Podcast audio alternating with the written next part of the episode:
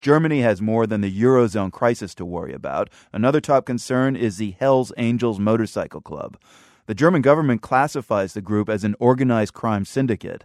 One German state has even banned the biker gang, whose members are known for their Harleys, tattoos, and menacing looks. But it was today when officials showed just how much the gang concerns them.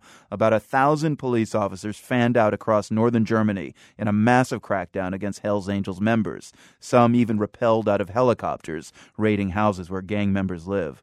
Tobias Morchner is a newspaper crime reporter in Hanover, one of the cities where raids took place. Tobias, what did you see? It was a massive raid in Hanover today uh, with a helicopter, as you mentioned, with lots of police officers around the house. They were armed, they were masked, and they um, they shot uh, with their with their arms. They shot a, a little watchdog so it was a massive raid, as you can tell. And aside from that watchdog, uh, did the bikers, uh, alleged bikers, fight back? Were there any violent confrontations? No, no, no. Police came at 5 o'clock in the morning. The boss here in Hanover, he's called Frank Hanebutt. Uh, he was asleep and he was uh, woken up by uh, the helicopter. And there was no one there except uh, his 11 year old son and his um, his girlfriend. When you say boss, you mean boss of the local Hells Angels chapter?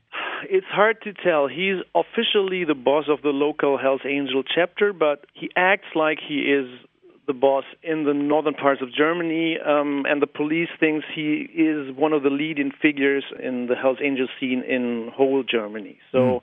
It's both. So why are the police cracking down? Did something happen with the Hells Angels there and other biker gangs that pushed officials to this point? Uh, the whole thing started in another town. It's called Kiel the, the chapter in Kiel uh, was closed down in January. Why? And the police, uh, because of illegal activities like dealing with weapons, uh, drugs, and th- those kinds of things. And the police still think the members of this gang uh, are still active in those fields, so they um, started this big raid. And they came down to Hanover because Frank Hanebutt has such a big influence even on those charters in Kiel and Hamburg.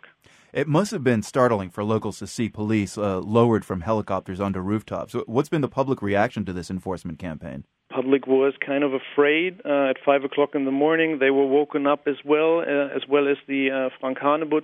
You must imagine it's a quiet little town where he lives. It's a few kilometers outside of Hanover they were they were shocked, as you can tell. You know, the number of biker clubs in Germany has doubled since 2005. Why are they so popular? That's that's hard to tell. They have this special organization. Um, it's interesting for especially men to be part of this community where no one else can get into and where no one knows exactly what they are doing, where they one for all and all for one. This kind of feeling you, you get in these clubs, and this is why why they are so popular. Is there any connection to Germany's right wing radicals and neo Nazis that's raising eyebrows among the police? That's what the police told us today. Um, the group in Kiel sold weapons to the right wings, lots of weapons, and there were also members who were in the Hells Angels and in some right wing groups as well. So, yes, so the German public, specifically the people in Hanover, may have been shocked and even scared to see this raid today. But do they support the crackdown on the biker gangs? I guess yes.